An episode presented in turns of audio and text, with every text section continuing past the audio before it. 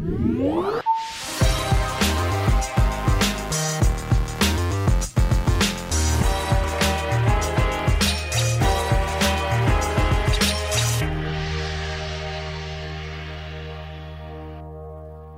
up, everyone? Welcome to episode 39 of Preloaded. My name is Josh Finderup, and I'm joined, as always, by the other half of Preloaded, Jackson Vanover. How you doing this week, Jackson? I'm doing great, Josh. Uh, just a heads up for you listeners and Josh, if you hear a chainsaw in the background, I'm not being chased. Uh, my neighbor decided to chop down a tree uh, during our recording, which, you know, it happens, right? People Awesome. that make content, you know, it happens all the time. But otherwise, doing great. So it's not Resident Evil in your house. No, not quite. All right. Well, yeah, thanks everyone for uh, joining us this week. We've got a great show for you. We are going to, uh, we got a ton of Starfield news, so much, in fact, that we are going to make our deep dive topic this week kind of a what the hell is going on with Starfield segment. Uh, but before we get to that, we have a bunch of news to talk about. We have some um, some interesting Warner Brothers news, some Summer Game Fest details, and um, a bunch of stuff. Last of Us Part 2 news coming out this week. So stick with us for all of that. But first, you can catch Preloaded. We post it every Friday over on Jackson's YouTube channel. He's JV, J A Y V double E, if you're not already subscribed on YouTube. Or if you prefer to listen, you can catch the audio version over on Apple Podcasts, Google Podcasts, Spotify, and Stitcher. And if you are listening on any of those platforms, we'd love for you to leave a review. Drop us a five star review if you're enjoying the show, or even a written review if you want to let people know why you enjoy listening. If you want to have a question of yours read on the show, you can write us at the email address preloadedpodcast at gmail.com.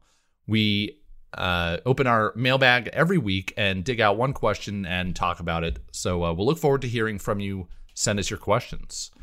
And with all that out of the way, we are going to kick the show off as we always do with our segment, What the Hell Have You Been Playing? So, Jackson, what the hell have you been playing? So for me, Josh, um, I finally dove into the Mass Effect Legendary Edition. Um, we got our, or I got my code like mid last week, but I waited a few days because Assassin's Creed was coming out. Um, but long story short, uh, I crushed the first game over the course of like three to four days, 25 hours played. Um, it really sucked me in, and I loved pretty much every second of it. And the thing about that remaster is that it also showed me things that I just didn't notice before because of how poorly the game ran. Like it's it's you can't even really describe how bad it was on on uh, Xbox before because it was so awful. But Yeah. um, just to see it kind of lifted up and given um, those touches that they gave it, yeah, I just blew me away. So I've, that's pretty much what I've been playing for the most part. Nice. Yeah, I saw your tweet. Uh, I think after you'd finished Mass Effect One, and uh, you seemed very happy with it. Which I, I haven't heard anybody say much negative about this uh, collection. So I'm very excited to get into it at some point. Not sure when that will be.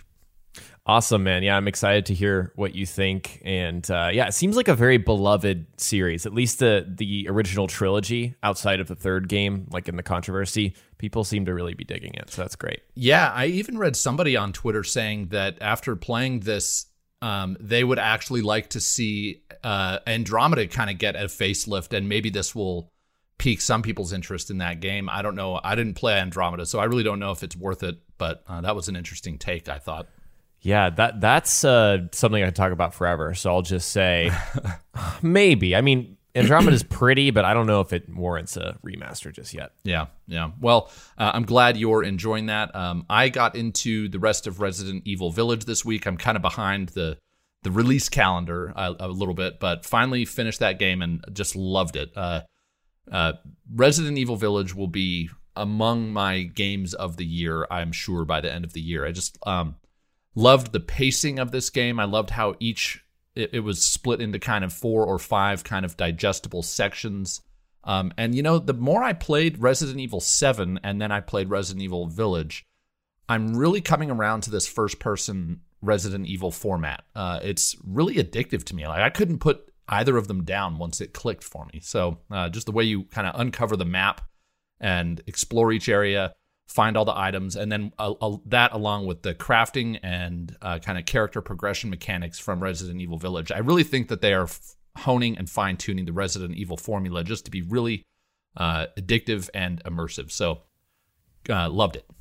That's that's really great to hear. That's awesome. I, I really enjoyed it too. Um, and like I, I came into it knowing of the criticism of the back part of the game, but like if you, I, again, I think I've already said this. If you've played any Resident Evil game, that sort of campy, okay, you're to start blowing stuff up vibe. That's that is the DNA of these games. So like I, I love that too. I thought it was awesome. Yeah, yeah, and I do like that. This it, to me, it, it um, even though it wasn't the I missed the zombies. I missed the Umbrella Corporation backstory.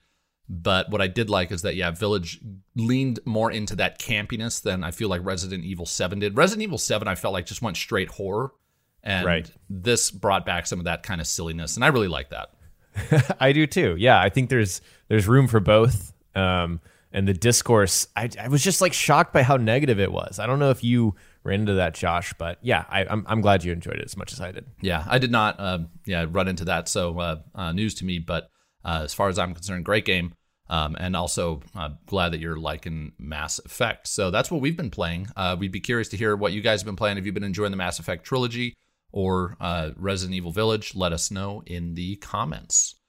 And with that, we are going to get into the news of the week. And just uh, to kind of reiterate, we are going to talk about Starfield towards the end of the show. So if you're wondering where's all the Starfield news, we're saving it for our deep dive. But first, uh, we got some uh, Grand Theft Auto 5 news. This is the game that uh, never dies and honestly probably never will until they bring out GTA 6. So GTA 5 is releasing on PlayStation 5 and Xbox Series including Series X and S, on November 11th of this year. Now, the standalone edition of GTA Online will release uh, the same day for free on PS5 for owners of the. Uh, so wait, let me get, make sure I'm reading this right.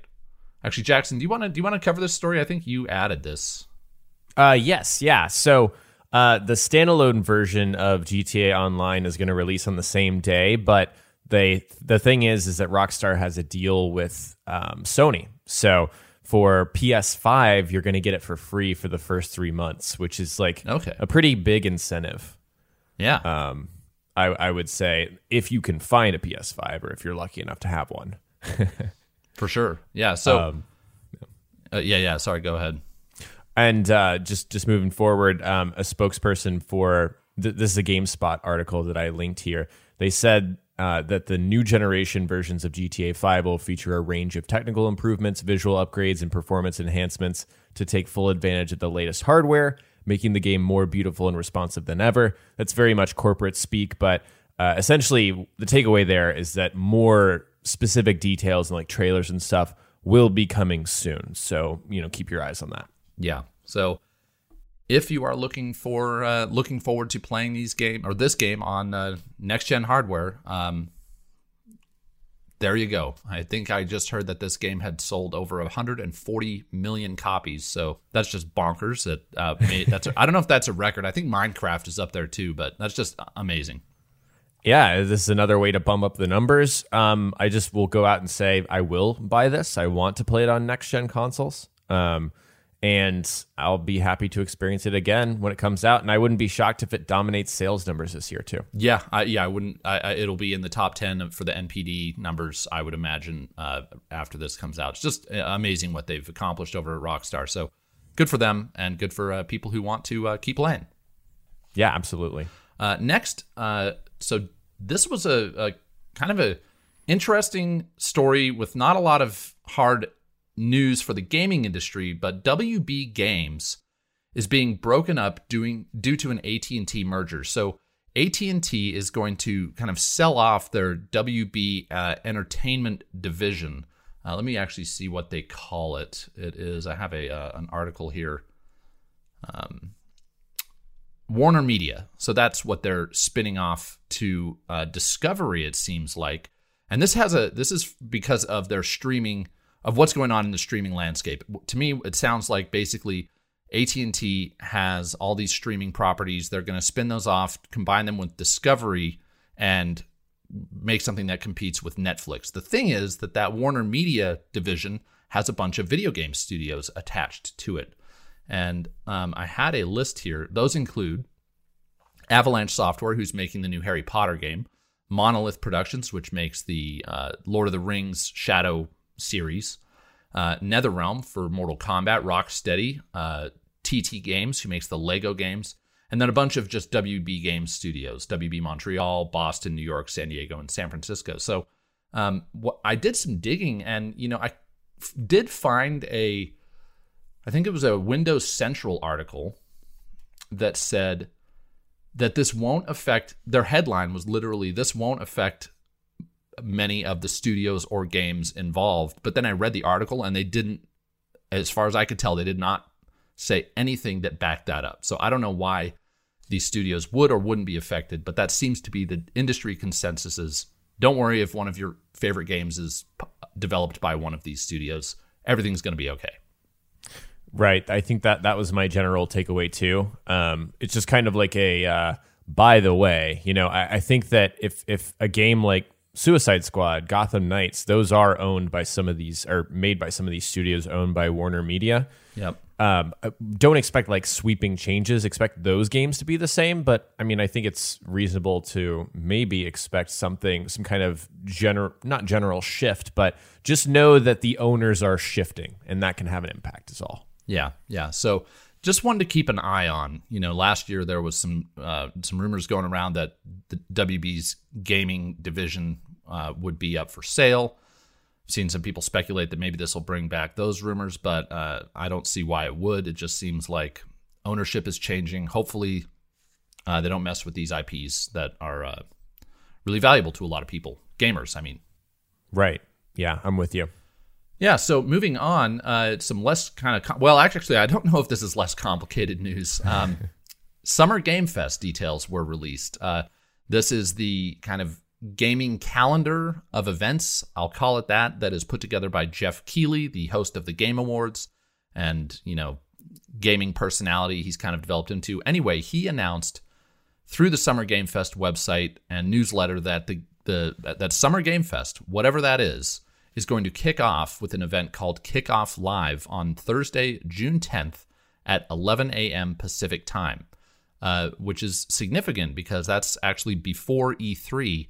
And for me, one of the interesting things about this is it's still unclear to me whether or not Jeff Keighley is trying to basically usurp, or I think that's the word, E3 as a summer gaming platform or summer gaming news platform.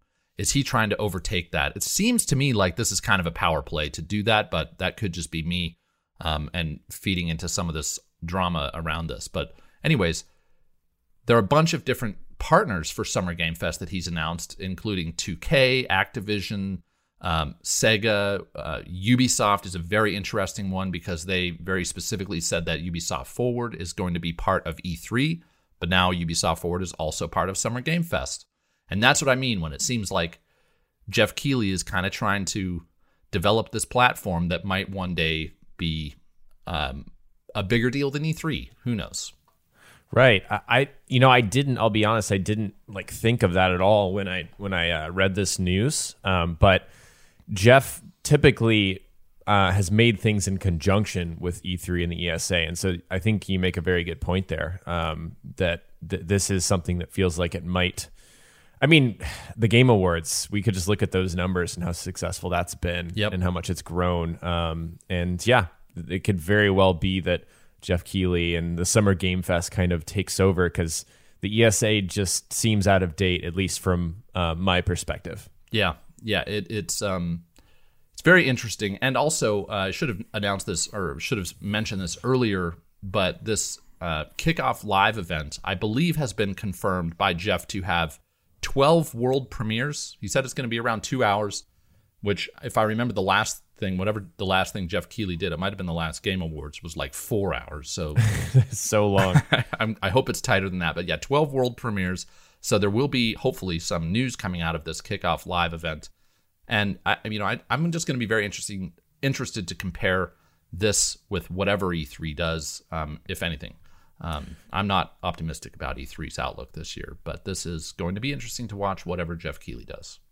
Sure, and, and, I think it's also interesting to note that some of these big partners, uh, Josh listed a bunch there, but I mean, you've also got Sony, you've got PlayStation, Xbox, EA. We know EA Play and Sony; those are both huge things that are happening independent of um, E3, but they're here with the Summer Game Fest. So yeah, I think Josh already said that, but I just want to clarify. Uh, this is, you know, he he has the pull to, you know, get these people in here to show their games. So. No, that's definitely worth noting, and even more uh, uh, on that note, EA has their own event planned for July. I think it's July twenty second. Yet mm-hmm. they're going to be here, and I think it's worth mentioning that EA did say that their Battlefield reveal will hopefully come in June. So maybe that's maybe this is where that's going to happen. Right. I wouldn't be shocked. It would make sense. Yeah. And then PlayStation. Nobody knows what PlayStation's doing, but their logo is here am- amongst all these other partners. So, you know, hopefully we get more than just a Ratchet and Clank trailer to kick off the launch of that game because this is literally a day before that game comes out. That's a really good point. I, am sure we'll see it uh, yeah. uh, in some form or fashion. So, anyways, Summer Game Fest. Uh, look forward to that June 10th. And moving on, uh, we touched on Sony. They released, well, one of their big studios released some news this week. The Last of Us Part 2 got a PS5 uh, PS5 update. Uh, the game now runs at 60 frames per second on PlayStation 5, or at least it should. Um, there's not a whole lot else going on with this, but uh, they do say that more enhancements are on the way for The Last of Us Part 2, and uh, this does kind of position them to, uh, you know, maybe implement some of the technology that they implemented here on their next remake for the original Last of Us, which we all now know they're making. So interesting here and exciting if you do want to play this game on a PlayStation 5.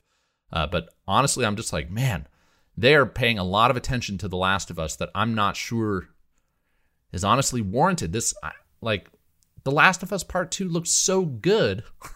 what? Like, does it need this? I don't know. Maybe it does. Maybe I'm being a party pooper here. I played uh, Spider-Man Miles Morales at 60 and was blown away. And I, am a big stickler for frames. And yeah. then I tried to go back and I, I, actually did specifically do this. I went back to part two and tried to play it at 30, and uh, it, it, just felt choppy. And I know that I would have gotten used to it. Um, I, I, just think it signals a uh, you know.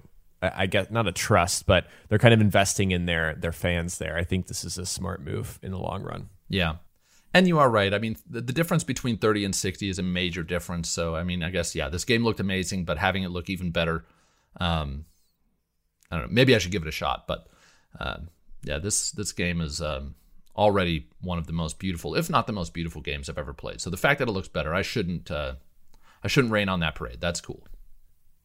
Yeah, I, it'll make me go back and play when I have some time. Yeah. So the last news story that we got kind of leads into our topic of the week, but uh, Bethesda and Microsoft have confirmed. I know that this was kind of the rumor going around, but they have confirmed now that their E3 conferences or conference will be uh, one conference. Bethesda and Microsoft are going to have one conference that they do together. And here's what uh, this is actually via IGN. I'm just going to read this straight from their article. Microsoft and Bethesda will host a joint E3 conference this year. The news was revealed in an interview with uh, Le Figaro, where which I think is a French publication, where Xbox Game Studios head Matt Booty said the two companies will share the spotlight during E3 2021 following Microsoft's landmark, landmark $7.5 billion acquisition of ZeniMax. Here's his uh, Matt Booty's direct quote. Microsoft and Bethesda will host a joint conference this summer to introduce players to their upcoming projects. He went on to say um, that this would be in a, uh, let's see, Oh, that he went on to say the conference would be coming in a few weeks. So he didn't necessarily say it was E3, but I think that's definitely the implication here. Right, and this this just makes sense. We've already seen them do sort of like a joint stream roundtable thing. I don't know if you uh, watched that, Josh, but I remember watching that all the way through. And okay, gotcha. Um, and uh, yeah, more of that. That that was actually pretty cool. Yeah, yeah, I think uh, having them kind of be together on stage. I mean, Bethesda is a behemoth in the industry. They're not quite, or actually, they're not nearly as big as Microsoft. But as far as game developers and publishers go, they're they're one of the biggest. So um, the fact that Microsoft is going to give them kind of maybe equal footing on stage as they get, I think it's cool, and I'm looking forward to it. This will be exciting. Me too. Um, and like you said, it leads into our next topic. Man, if Starfield is like the big one more thing or the big focus, uh, sign me right up. Yeah, that will be exciting. And yeah, that does lead into our deep dive discussion. So, with that, we are going to take our first break. And when we get back, we'll talk some Starfield. And we're back. We are now going to get into our deep dive discussion of the week, which is uh, I'm just going to say, I'm just going to call it What the Hell is Going On with Starfield? Because we kind of thought we knew earlier on last week when it was coming out based off of some rumors slash confirmations. And then uh, this morning we got another tweet that kind of contradicted that. So I'll get right into it. Jeff Grubb last week apparently knew when Starfield was coming out. Uh, he tweeted that it would be, he was kind of going back and forth with, I think, someone from Kind of Funny, and he confirmed that, and I think he used the word confirmed, that the game was coming out in spring of 2022. He also uh, uh, asserted, reiterated, I'm not sure what the word would be here, though, that uh, it would be a Game Pass exclusive, meaning that this game, Starfield, would come out on Xbox platforms and PC exclusively. Uh, that never got disputed from there. I, I, I, that's kind of the way I, uh, I would not be surprised if that's accurate. However, the release date did get um, kind of twisted this morning. Jason Schreier tweeted out. I don't think he revealed any sources that he had, but he revealed that it is actually going to be coming out in late 2022. So who knows? 2022 seems to be the date uh, or the window that Bethesda is shooting for, but we haven't heard from Bethesda. This is all coming from games journalists. So um, maybe we really don't know anything.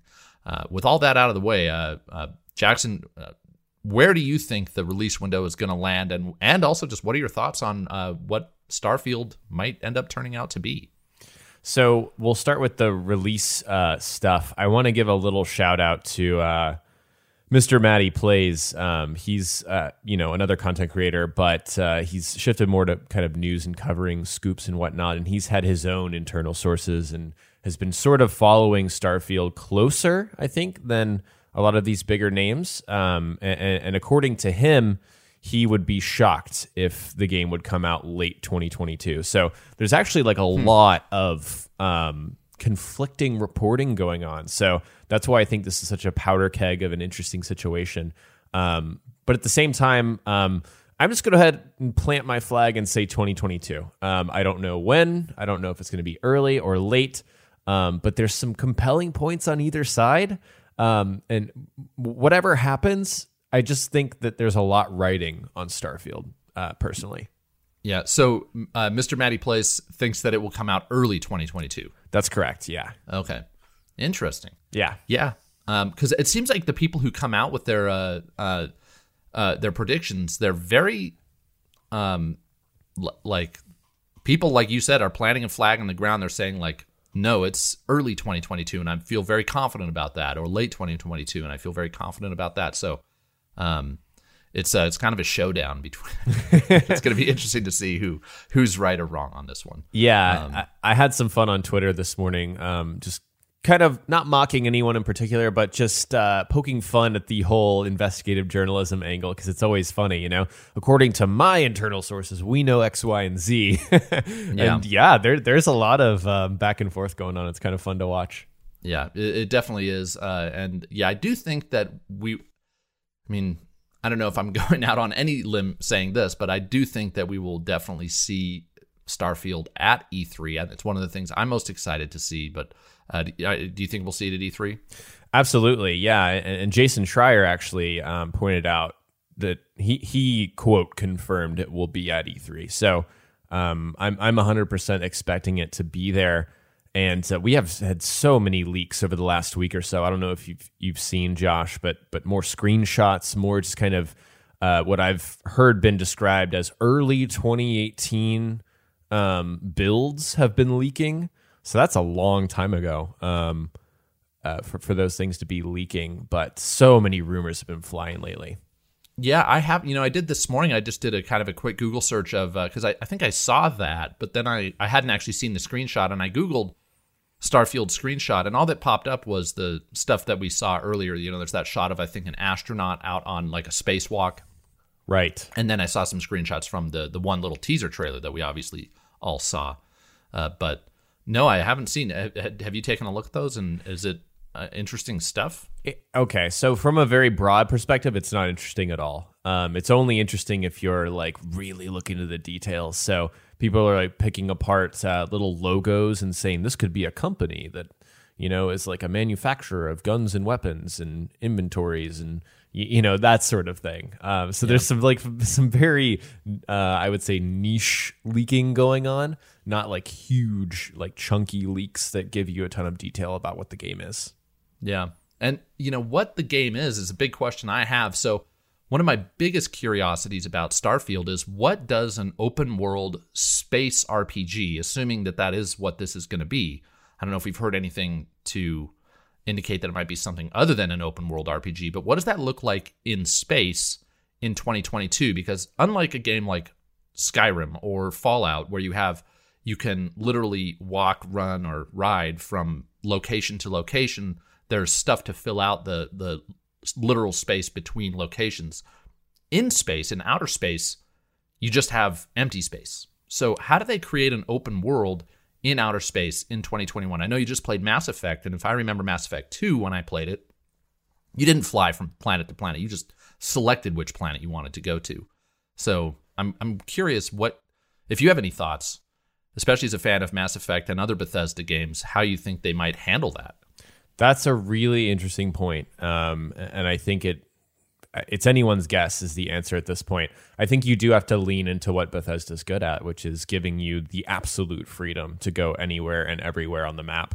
Um, I do not foresee it to be an a Mass Effect original original trilogy uh, situation because those are it's very much corridor momentum, um, narrative beat to narrative beat driven. It's not open ended. You can choose the order in which you do things, but you don't have that real real freedom.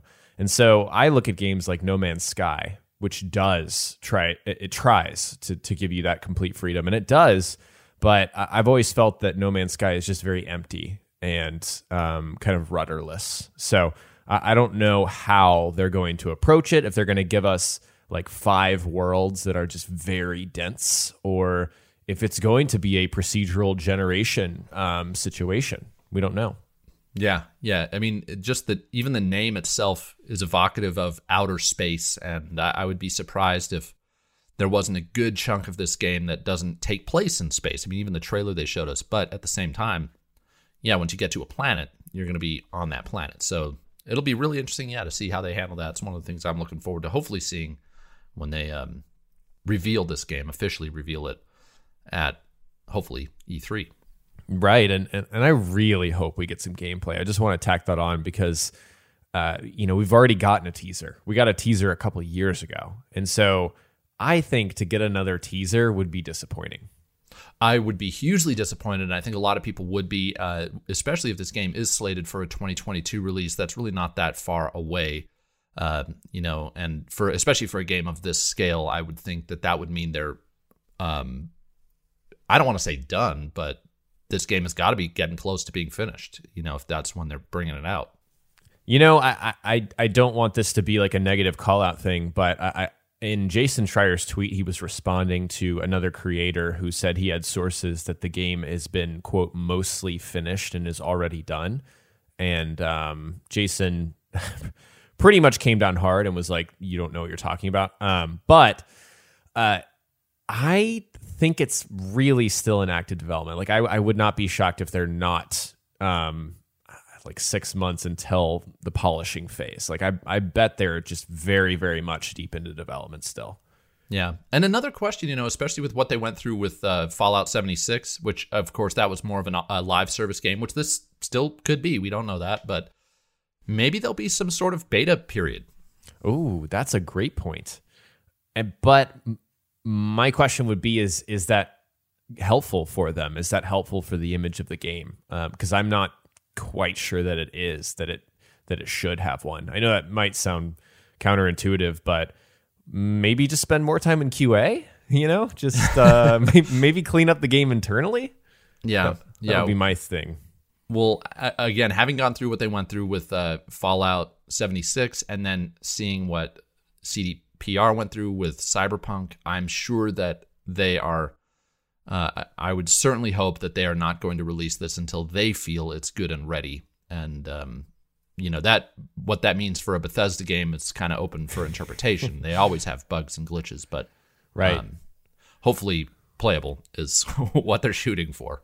Sure, and and one more thing I I, I forgot to mention earlier, uh, just in terms of um, being a Bethesda game and and the bugginess, uh, I I, re- I really really hope that uh, they number one know what the stakes are after Fallout 76 because I think it's hard to not look at Fallout 76. Sure, it has a dedicated player base and it might be steadily growing. We know that live service games that get supported, they do um, have those core audiences, and that's how they're able to make it. Um, but it really, really, really needs to be good. It really needs to be solid. Um, Yeah. especially after the acquisition.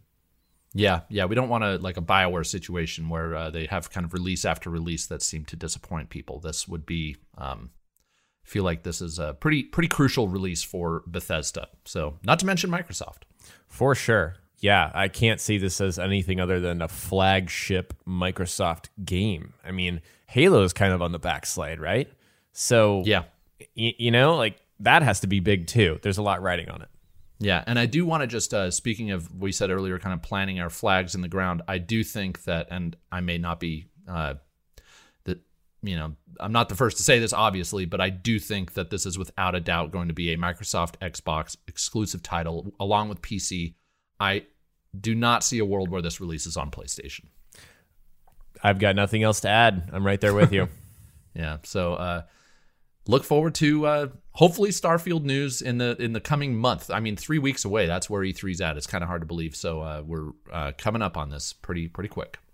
right. And I'm sure you were going to say this, Josh, but um, we're going to be talking much more about E3 next week. So, Yeah, yeah. So uh, definitely look forward to that um, at, in the in the coming week or weeks. But I do think it's going to be you know most likely next week. Yeah, we may be making some E3 predictions. So uh, stay tuned next week if that's something you're interested in. Uh, we are going to be jumping on that bandwagon for sure. absolutely excited for So, it. yeah, me too. Uh, with that, we are going to take our second break. And when we get back, we will dig into our mailbag. We'll be right back. And we're back. We are now going to get into our mailbag. Before we do, just want to thank everyone for listening through uh, the majority of the show. We appreciate you sticking with us. Um, if you want to write in and have your question read on our mailbag section, you can write to the email address preloadedpodcast at gmail.com or you can at either one of us on Twitter. Uh, I am at Quest Mode Games on Twitter. Jackson, where can people find you? I am at JV on YT. So hit us up there or again at preloadedpodcast at gmail.com. Send us your questions or just uh, feedback, comments on the show. Uh, we love hearing from you. So we'll look forward to getting your messages. This week, we got a question from Glenn who asks I listen to the podcast each week. I enjoy your generally positive outlook on games. It's refreshing. So thank you, Glenn. Uh, and to your question, I'm emailing to ask your opinions on narrative and dialogue choices. I've been getting into video games and recently finished Assassin's Creed Valhalla, Horizon Zero Dawn, and Assassin's Creed Origins, the former two having narrative dialogue choices. The more I think about this feature, the more critical I am of its use in games for several reasons. One, they require multiple branching stories, restricting the writer's abilities to write a focused storyline. Two, choices you can make can be out of character, spoiling characters' development or decisions that would match their personality.